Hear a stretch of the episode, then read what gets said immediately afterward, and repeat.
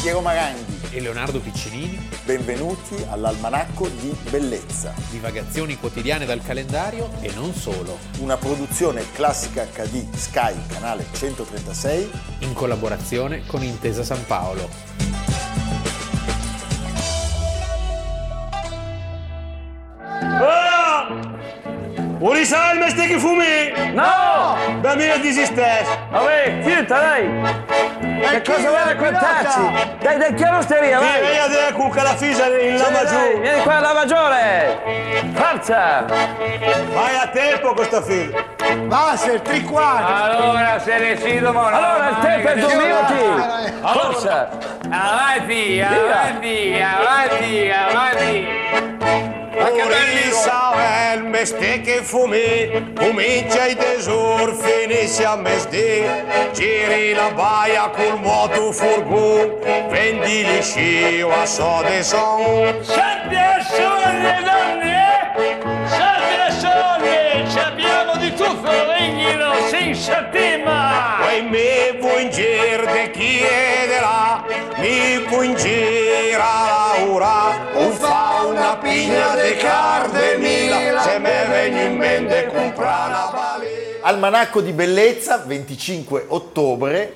Da un po' di giorni voi vedete dei dischi nuovi sullo I sfondo, famosi dischi volanti, i dischi volanti, i gufi volanti. i gufi volanti. Eh, perché ci sono i dischi dei gufi, Sì. eh, simpaticissimi. Ricordiamo per Gufi. i meno giovani chi sono i Erano, gufi. erano tutti nati a Milano, a parte l'unico sopravvissuto che è Lino Patruno, che è di Crotone. Esatto. E i nomi sono Nanni Svampa, milanese, Eh, mitico. Gianni Magni, personaggio stupendo, lasciami dire, Roberto e poi Brivio. e Roberto Brivio, Roberto Brivio che è mancato eh, all'inizio di quest'anno, nel gennaio del 2021. Questi dischi sono un regalo insieme alla grandissima tigre di Cremona, Nina, Perché cosa unisce queste tre cose? perché il revisore del teatro Ponchielli di Cremona, che è un nostro appassionato telespettatore, Bravo. Luigi Foresti, insieme alla moglie Ilaria, ci ha mandato questo dono stupendo. Fantastico. Stupendo. Io, scusa, dimmi soltanto il titolo. Non so, non ho visto se c'ero dormivo. Giusto. Sembriamo noi due. Siamo noi, Eh, siamo sembriamo noi, noi siamo due. Allora io approfitto per ringraziare Luigi e Ilaria Foresti e permettimi di salutare anche il presidente dei revisori del Teatro Ponchielli di Cremona, il dottor Renzo Rebecchi e la revisora Barbara Zanasi. Bene. Eh, evviva il Ponchielli! Evviva Cremona! Evviva i gufi! E anche Mina. Sì. Iniziamo la puntata. Prego la regia. Campione olimpico in carica, primatista mondiale della distanza, uomo che a lungo, per tanti anni, non ha mai perso in maratona, è arrivato poi quel successo, quella sconfitta lo scorso anno a Londra, che aveva messo così un po' un'ombra sui suo- sulle sue prestazioni, ma è sempre lui il più forte. Agli Kipchoge vince la maratona di Tokyo 2020, conferma il titolo vinto 5 anni fa a Rio de Janeiro. È lui il maratoneta più forte del mondo, è lui il maratoneta più forte di sempre. Leonardo, ogni quattro anni alle Olimpiadi, ai Giochi Olimpici, il mondo sa che in atletica leggera, cioè parliamo nel fondo, nel mezzo fondo, ci sono gli africani, perché eh, abbiamo appena visto una vittoria che ha colpito il mondo per la forza di questo atleta straordinario, Eliud Kipchoge, vincitore appunto nella maratona di Rio e poi vincitore a Tokyo. Possiamo parlare di altri atleti che in questi anni recenti ci hanno, ci hanno davvero stupito. Penso tra l'altro a Aile, Non se la si è. non Selassie, ma ci siamo vicini. Gebas Selassie, che ha vinto il re dei 10.000 metri. Noi perché vi abbiamo raccontato di questa straordinaria tradizione? Perché c'è un uomo, un grandissimo atleta, che l'ha iniziata, l'ha iniziata proprio nel nostro paese, a Roma nel 1960, il suo nome è leggenda, stiamo parlando di... Abebe Bicchila. Abebe Bichila. Abebe Bichila vince a piedi scalzi a Roma nel 1960 e bissa a Tokyo nel 1964 il secondo oro olimpico Stavolta non scalzo però. Stavolta non scalzo, ma sai perché era scalzo a Roma? Ma eh, ci sono le varie leggende. Io non- possiamo fare il nome di una ditta sportiva? Sì. La Adidas. Sì. Gli aveva dato delle scarpe che gli facevano venire le vesciche. Sembra che le sue si fossero, si fossero rotte e quindi gli avessero dato delle altre scarpe e poi c'era l'alluce che era troppo lungo. Non il so. famoso alluce lungo. Eh La luce etiope. La sì, luce il famoso etiope. alluce e etiope. poi anche perché lui era abituato a correre scalzo e quindi il suo allenatore, che era uno svedese, ha pensato, eh, però proviamo a farlo. Proviamo. Anche perché la città è tutta pavimentata e allora molto di più a selciato. Certo. E quindi scalzo poteva essere anche una... non so, si trova bene così. Lui si trova bene così E beh, sì. e corre una gara mitologica. E poi Leonardo, pensando a Maratona, la vittoria sui persiani, Il grande Filippide. Filippide che torna, corre, muore annunciando che la flotta persiana sta per attaccare Atene. questo Allora, che corre questo scalzo che è in corre totale scalzo- continuità. Corre scalzo a Roma. A Roma. Ai fori. di notte, Eh? illuminato dalle torce. c'è questa Stupendo. illumina- Oh, Ed è sì. etiope, Sì. quindi ci viene in mente la Ida. Beh, Esatto. Anche se lì, vabbè, il messaggero annuncia l'arrivo degli A me etiopi. viene in mente le immagini di Bichila con le torce, così una roba tipo Cuovadis. Più Certo. che, più che la, più che la- Comunque sta di fatto che il percorso era stato molto intelligentemente eh, disegnato dagli organizzatori di Roma 60 perché era interamente fuori dalla pista di atletica e si svolgeva a partire dal Campidoglio fino all'Appia Antica. Sì. Iniziava alle 17.30, perché siamo nel settembre del 70. il Pensa ai colori. Il 10 settembre, quindi alle 17.30 per sfuggire al caldo, Certo. al caldo di Roma e per rendere il finale più suggestivo proprio perché è illuminato dalle, dalle fiaccole. Eh, certo. Cioè, il 10 settembre del 1960, lui aveva 27 anni, pensate alla partenza, gli atleti erano solo 69 di 35 nazioni diverse. Questa gara vedeva come super favoriti i sovietici, che tra l'altro avevano preso come allenatore un altro nome mitico, che è Emil Zatopek. Zatopek. Che si era ritirato quindi. Certo, quindi era lui era più forte. cecoslovacco Non ed era andato sì. ad allenare gli amici, tra virgolette, da cecoslovacco, devo dire, andare a allenare gli amici sovietici. Eh, sì, sì. Avrebbe cambiato idea otto anni dopo. forse, Probabilmente, sì. Ah, probabilmente Chissà sì. che Mm. fine ha fatto. Mamma mia. E Emil Zatopek, escluso lui, eh, si cercava un successore no, di questo E mito. Trachete, E Trachete, arriva eccolo. Bichila. Eccolo arrivare. E tra l'altro era solo la sua terza maratona, no? Certo chi l'aveva visto gareggiare a quell'altezza, perché ricordiamo che Addis Abeba è a più di 2000 metri, Certo. con eh, quella velocità già aveva trovato il tutto strabiliante. Tra l'altro lui arriva in sostituzione. Sì. Cioè pochi giorni prima dell'inizio delle Olimpiadi viene chiamato perché... Eh un classico simile a beh, quello de- del- Di dell'opera Bernstein no? che sostituisce Sì, Bruno Walter, sì, sì. di Harding che prende il posto di Pappano, lui arriva al posto di Vami Biratu Vami Biratu, sì. eh, che si era infortunato durante una partita di calcio. Allora, forse ai maratonetti è meglio dire di evitare le partite di calcio, eh. Soprattutto come ai pianisti di nell'ime- giocare a pallacanestro. Cioè, voglio dire, eh, queste scarpe gli facevano venire le vesciche, decide di correre scalzo. Quando partono dal Campidoglio, lungo il raccordo, la corsa incomincia a prendere la sua fisionomia, cioè ci sono quelli che si staccano, sono Abebe Bichila e Radi, che era un marocchino. Allora, i due sono in fuga Due e a un sono- certo a un punto, certo anche punto- qui le cose non, cap- non ca- non capitano E a anche caso. qui non si sa se per caso o per orgoglio, eh, lui stacca davanti all'obelisco di Axum. Perfetto. L'obelisco di Axum che era stato portato in Italia Beh. dalle truppe coloniali, oggi è stato riconsegnato Riconsegnato. davanti all'edificio della FAO, Certo. già Ministero dell'Africa Orientale Italiana. Hai capito? Eh? E quindi il, il È luogo tutto- giusto. Tutto perfetto. C'è È- una è- simbologia. È un momento, sì, una, una, una una simbolo- cabala. E tra l'altro ci sono i giornali che scrivono all'indomani non è stata la maratona, è stata la Ida con i romani a fare da coro, bellissimo. Dopo la porta di, di San Sebastiano, Bichila sta eh, ormai trionfando, taglia al traguardo, il suo tempo è un tempo molto importante perché lui in 2 ore 15 minuti e 15 secondi con 26 secondi di vantaggio vince la gara E tra l'altro vince la gara e appena finito comincia a fare tutti dei salti, Sì. delle piroette. Come dire, io non sono per nulla stanco. Cioè, posso andare avanti. Posso andare avanti. E poi dice corro scalzo per sentire meglio cosa mi sussurra la strada. Beh, questo Beh, è poesia, poetico, eh, questa è una poesia. canzone di- Eh? Beh, possiamo vedere quel momento epico, Leonardo. Avanti la regia.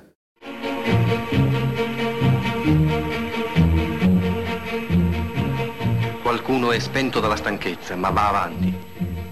Chiunque termina la maratona è un vincitore. Manca un chilometro al traguardo. E adesso Radi deve lasciare che Abebe vada da solo a vivere la fantastica notte.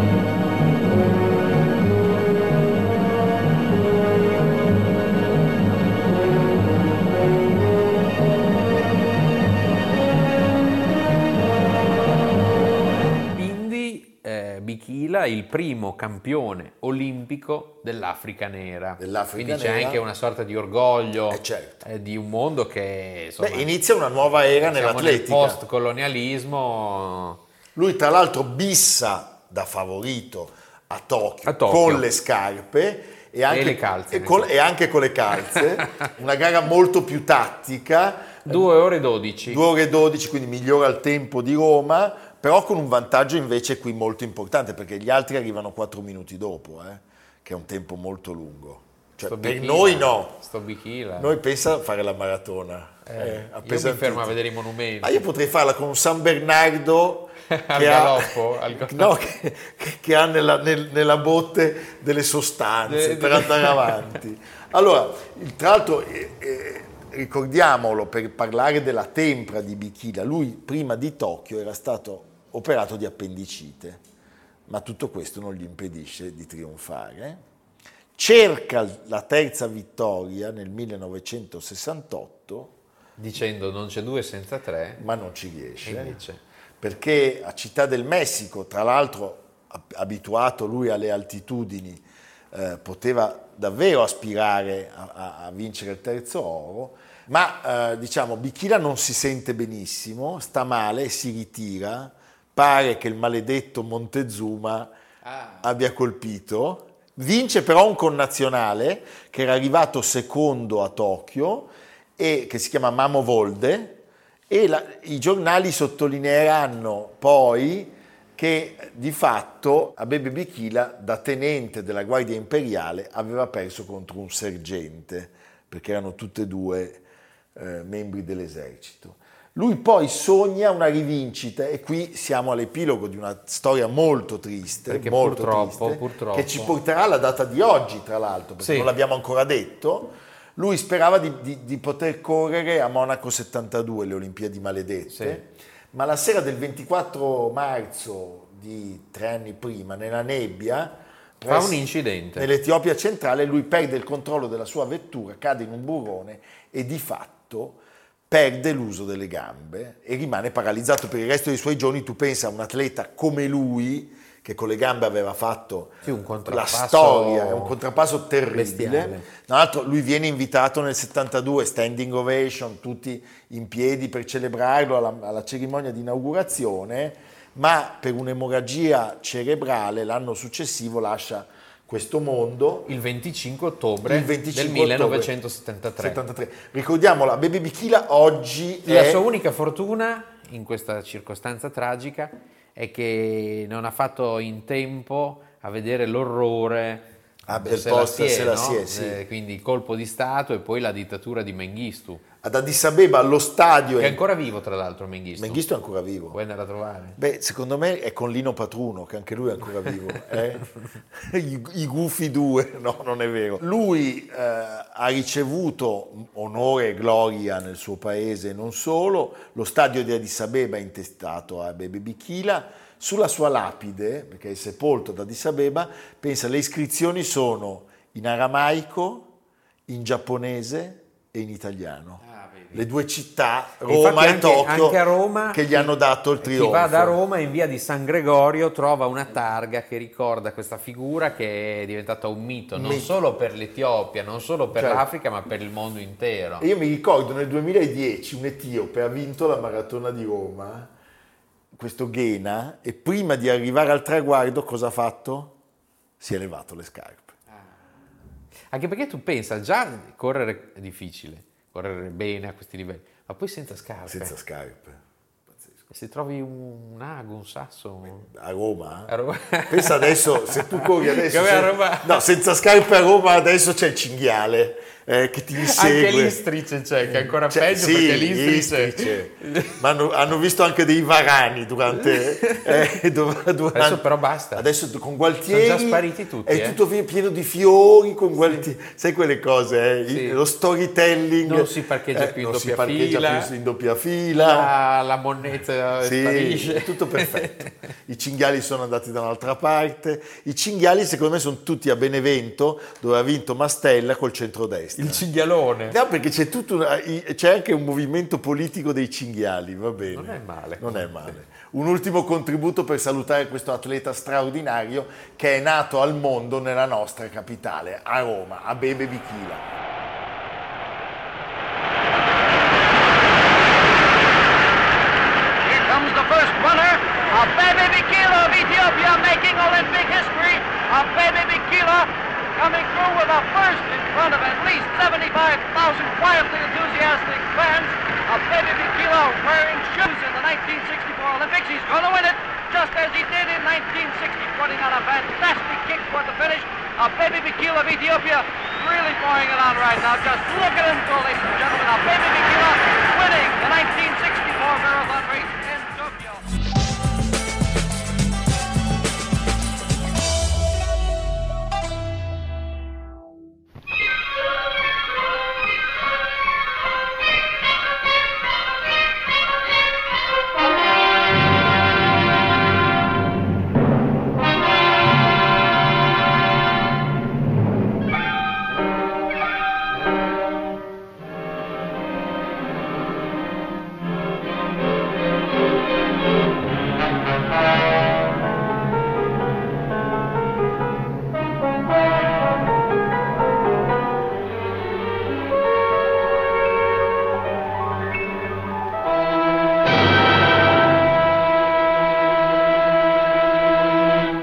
Leonardo, abbiamo visto un film dell'adorato Henri-Georges Clouseau, Sì. regista eclettico, matto, stupendo. Il corvo, le corvo. Le- Le Corbo, l'assassino abita il 21, Boh. Sì, sì. i diabolici, i film di Karajan e appunto il mistero Picasso.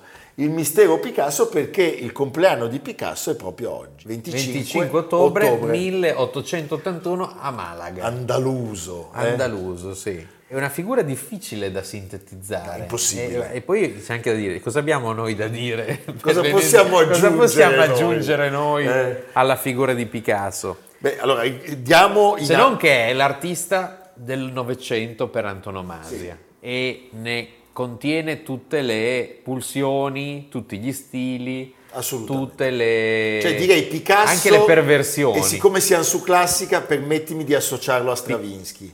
Sì. Picasso e Stravinsky hanno fatto tutto. È vero. Hanno fatto tutto bene, se ne sono andati tante volte, hanno inventato delle cose, poi le hanno lasciate lì per i posteri. Successo straordinario, entrambi caratteri spigolosi, grande coscienza di sé, grandissima. Mi, mi piace leggere una frase del compianto Filippo Philippe. Davel. Con la sua passione per il dipingere a petto nudo in Provenza, Picasso sarà il maggior propagandista dello spirito del Mediterraneo nel XX secolo. Mai espressionista cupo come i tedeschi, mai astratista glaciale come Mondrian. E sarà pure portatore sano del germe mediterraneo dell'ironia e della sua anima neoclassica. Lui era figlio di un professore di disegno, Sì. quindi c'è un inizio, come dire, già felice e da adolescente si trasferisce con la famiglia, lo potete sentire, toccare con mano andando a vedere tra l'altro il bellissimo museo di Barcellona.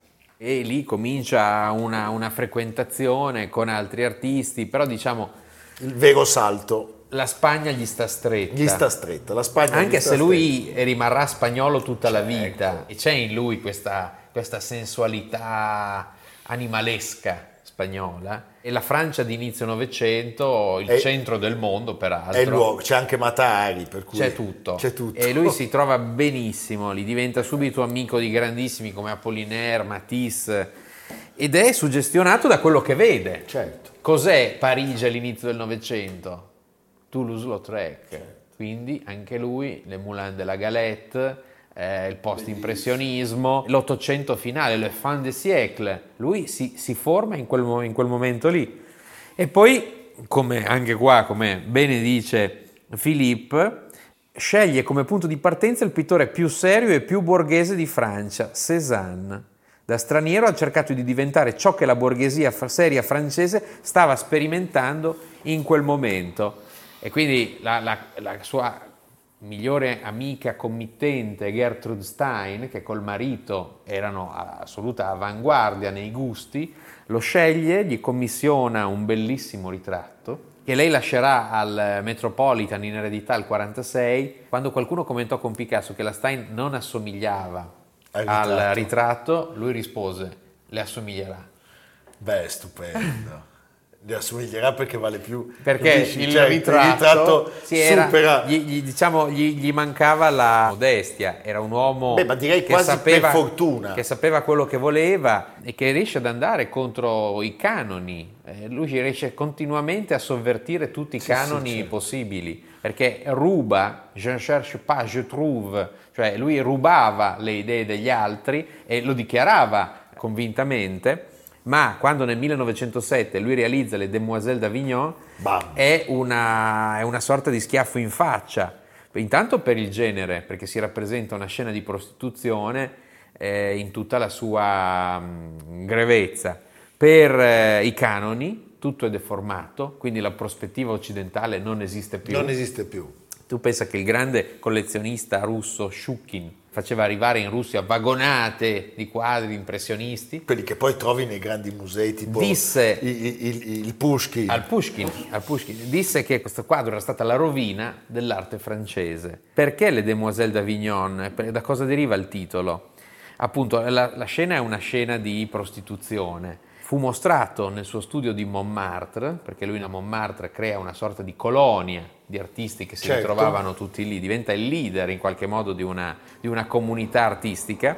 Il primo titolo era Le Bourdel Philosophique, nel senso che era qualcosa che andava oltre la semplice rappresentazione di un, eh, di un casino. E poi ci si riferì, le Demoiselles d'Avignon, al nome della strada di Barcellona in cui si svolgeva la prostituzione, la strada di, Barce- la strada di Avignone. di Avignone. Sì. È un'opera che cambia la percezione dell'arte. Sì, c'è un prima e un dopo. Sì. Così come... Ed e- è del 1909. Sì, due Se tu volte. pensi poi di lì a poco a Parigi, proprio per tornare a Stravinsky, il mondo avrebbe scoperto le sacre, la sagra della primavera. So- sono tanti i momenti artistici di Picasso, due sono però i momenti in cui lui conquista l'immaginario di tutto il mondo. Le Demoiselles d'Avignon e ancora di più vabbè, Guernica. Guernica. Guarda che è difficile Certo. per un artista riuscire Farlo due volte. Due volte. eh. La nuit tombe. Elle tombe de plus en plus. La lune, les étoiles, une étoile filante. C'est très mauvais. J'arrache tout.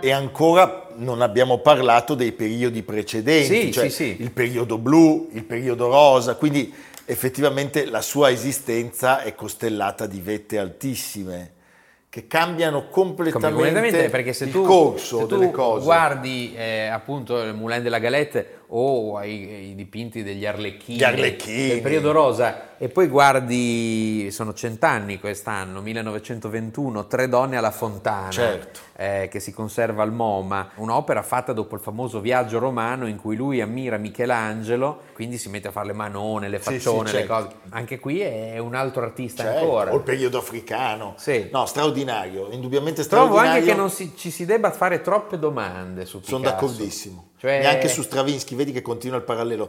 Sono d'accordissimo con te. Va preso così tutto sciamano che riesce a captare Sì, tutte le pulsioni che sono intorno a lui. e a devastare le persone che gli stavano vicino, perché l'altra faccia della medaglia è il suo rapporto con le donne, che ha eh, dei punti di crudeltà inimmaginabili. Cioè quando tu pensi alla sua relazione per esempio con Dora Maar, eh, che dirà di lui io ero la sua amante e lui era solamente il mio padrone, loro pensa si incontrano le Demagots nel quartiere di Saint-Germain Sì. e lei sta giocando con un guanto bianco e un coltello che passa velocemente tra le dita delle mani, ferendosi.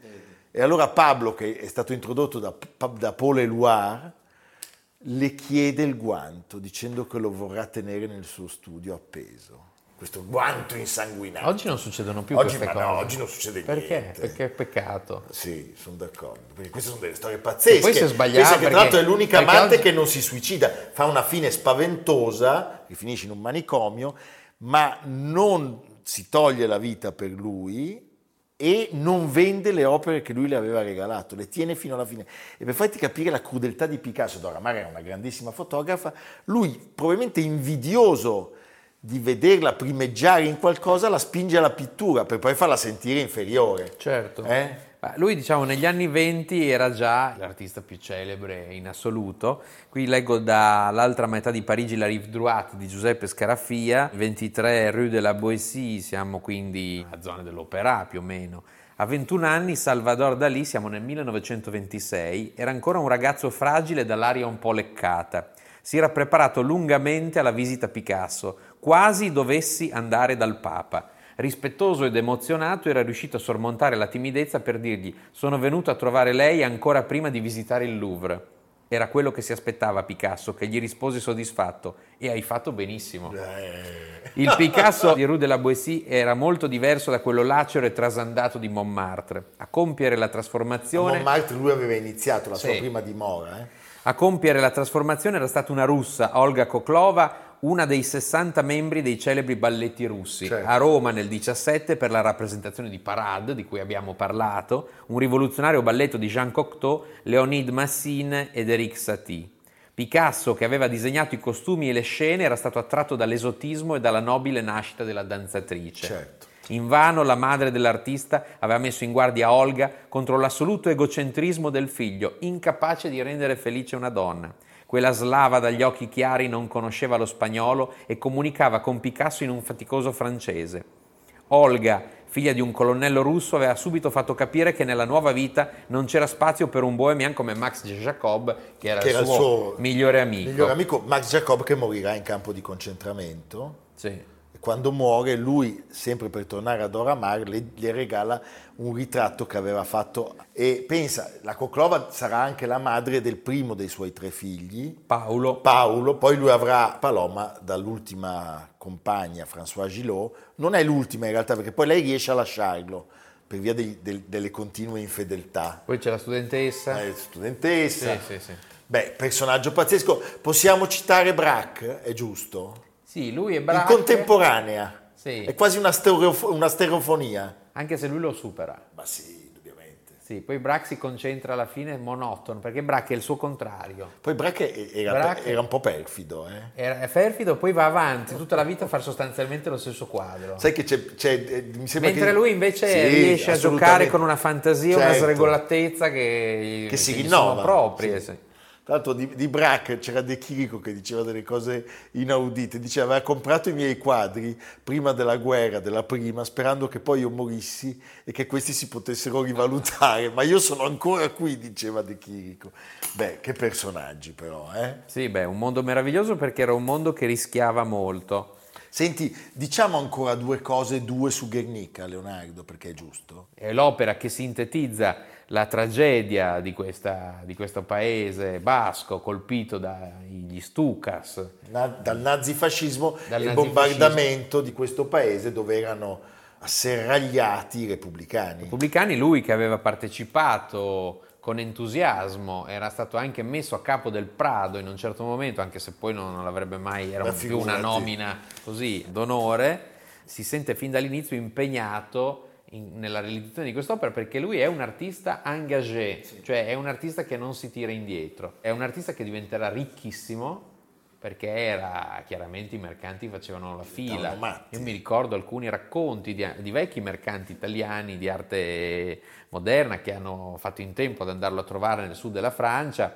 E c'era una, gio- una gioia e anche dei capricci Certo. eh, assolutamente memorabili. I quadri che non li potevi vedere, erano Sì, girati, tutto- eh? E tu dovevi soltanto decidere la dimensione e pagare, poi lui li girava e, e ti consegnava. E lui come un folletto danzava eh, intorno a queste Siccome meraviglie. abbiamo parlato di Prado e di Louvre, ricordiamo anche la sua grande amicizia un po' tradita con Apollinaire. Noi sappiamo che i due furono accusati del furto della Gioconda. Che e- invece che era- invece era, di opera quel pazzo. de- dell'adorato Perugia e sappiamo che durante l'interrogatorio Pablo Picasso di fatto tradì l'amicizia di Apollinaire. Si dice che morendo lui abbia pronunciato proprio il nome dell'amico, una sorta di escusazio postuma. eh? Mi piace ancora citare Filippo, uno spirito ludico e infantile in un corpo che non sembrava mai invecchiare. Ha fumato Gauloise per 73 anni, ma non ha mai perso l'accento spagnolo. Picasso è morto nel 73, appena in tempo per non dover vedere l'arrivo del fax, del telefonino e di internet, e oggi non c'è più un posto fisico per l'avanguardia. Un ultimo contributo.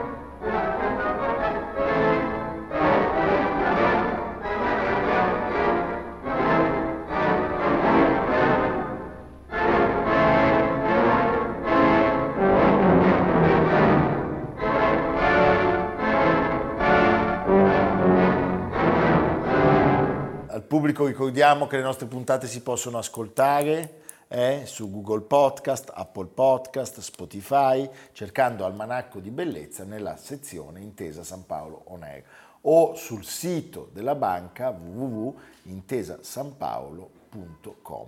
Gu- Se volete potete anche aprire un conto corrente, già che ci siete. Sì, presso l'Almanacco di Bellezza A nome Piero. a nome Piero e Leo. eh? Così finalmente facciamo le spesucce. Sì. Perché noi non vogliamo essere costretti a Per i vendere, regali di Natale. a vendere i, i dischi che abbiamo ricevuto in dono No, da, sarebbe triste. eh, No, no, da questo Ilaria no, questo e, e Luigi Foresti. No, no? no, Quindi lasciateci I nostri- regali. no, fate il bonifico per Sì. piacere. Eh. Senti Leonardo, dov'è che andiamo oggi? Ieri abbiamo parlato del Fréjus eh, che ci porta in Francia e in Francia proprio a due ore poco più da Torino, a Da Torino? Ah. Vif, vicino a Grenoble, c'è un nuovo museo, il museo Champollion. Cosa ti dice questo nome? Champollion. Beh, il Champollion. No, eh. voilà. Il Champollion. Champollion, je tiens l'affaire. Ce l'ho. Tre parole che hanno interrotto secoli di silenzio. Nel 1822, l'anno prossimo saranno i 200 anni, l'archeologo francese Jean-François Champollion annunciò al fratello la decrittazione della stele di Ah, Rosetta. pensavo il ritrovamento di funghi, i famosi I champollion. Eh? Io pensavo fosse lo scopritore Dei champignon. degli champignon, vedi, io devo sempre portare tutto. Alla nascita dell'egittologia e ai due fratelli Champollion è ora dedicato il museo inaugurato lo scorso giugno a Vif, un piccolo comune poco distante da Grenoble, con gli arredi e decori dell'epoca, volumi e oggetti appartenuti ai due fratelli accanto a oltre 150 prestiti dai vari musei francesi che hanno così rimpolpato questa casa molto bella e andatela a visitare. Tra l'altro Grenoble, lì vicino a città universitaria, 60.000 studenti, c'è Beh, una quindi certa vita. C'è una certa vita. C'è una certa vita. C'è- sì. c'è anche del pecoreccio. Va bene. Allora, non andate al museo di Champoluc, dove ci sono Champoluc no, i eh. champignon, I champignon. ma andate a Grenoble Vicino a Grenoble, a Vif. per il al museo, Champollion. Champollion. E fatevi anche uno shampoo ogni tanto, per favore. Ci vediamo domani. Almanacco di bellezza a cura di Piero Maranghi e Leonardo Piccini. Con Lucia Simioni, Samantha Chiodini, Silvia Corbetta, Jacopo Ghilardotti, Paolo Faroni, Stefano Puppini. Realizzato da Amerigo Daveri, Domenico Catano, Luigi Consolandi, Simone Manganello, Valentino Puppini. Una produzione classica HD, Sky Canale 136, in collaborazione con Intesa San Paolo.